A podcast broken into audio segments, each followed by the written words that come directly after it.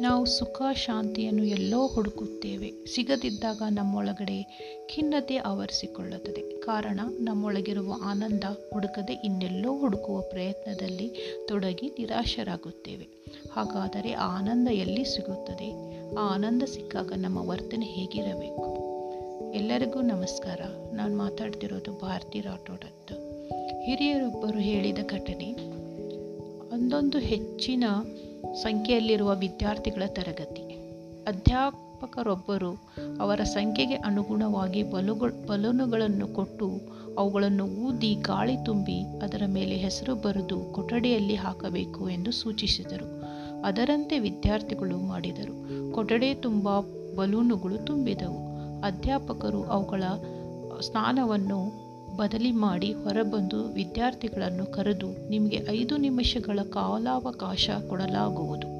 ನಿಮ್ಮ ಹೆಸರಿರುವ ಬಲೂನುಗಳನ್ನು ಮಾತ್ರ ತರಬೇಕು. ಬೇರೊಬ್ಬರಿಗೆ ಹುಡುಕಲು ಸಹಾಯ ಮಾಡುವಂತಿಲ್ಲ ಎಂದರು. ಅದರಿಂದ ವಿದ್ಯಾರ್ಥಿಗಳು ಅವರವರ ಬಲೂನುಗಳನ್ನು ಹುಡುಕಿ ತರಲು ಮೂಗಿಬಿದ್ದರು ಬಲೂನು ಹುಡುಕುವ ದಾ ಗದ್ದಲದಲ್ಲಿ ಗದ್ದಲ ನಡೆಯೇ ಹೋಯಿತು.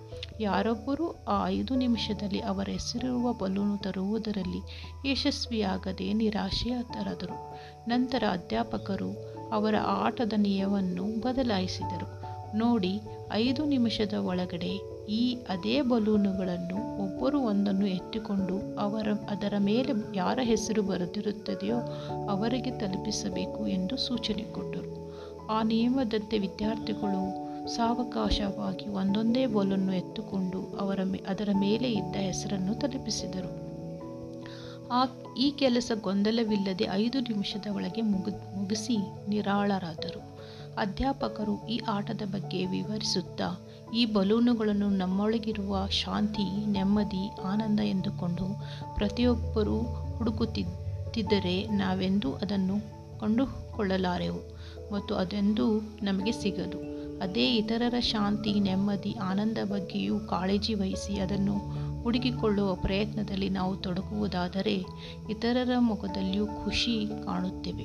ಅಲ್ಲದೆ ನಮ್ಮೊಳಗೆ ಆ ಶಾಂತಿ, ನೆಮ್ಮದಿ, ಆನಂದ ನೆಲೆಗೊಳ್ಳುತ್ತಲೂ ಸಾಧ್ಯವಿದೆ ಎಂಬ ನೀತಿಯನ್ನು ಮಕ್ಕಳಿಗೆ ದನ ಮನದಟ್ಟು ಮಾಡಿಕೊಟ್ಟರು. ಇಲ್ಲೇ ಧನ್ಯವಾದಗಳು. ನಿಮ್ಮ ಅನಿಸಿಕೆಗಳನ್ನು ನನಗೆ ಹೇಳಿ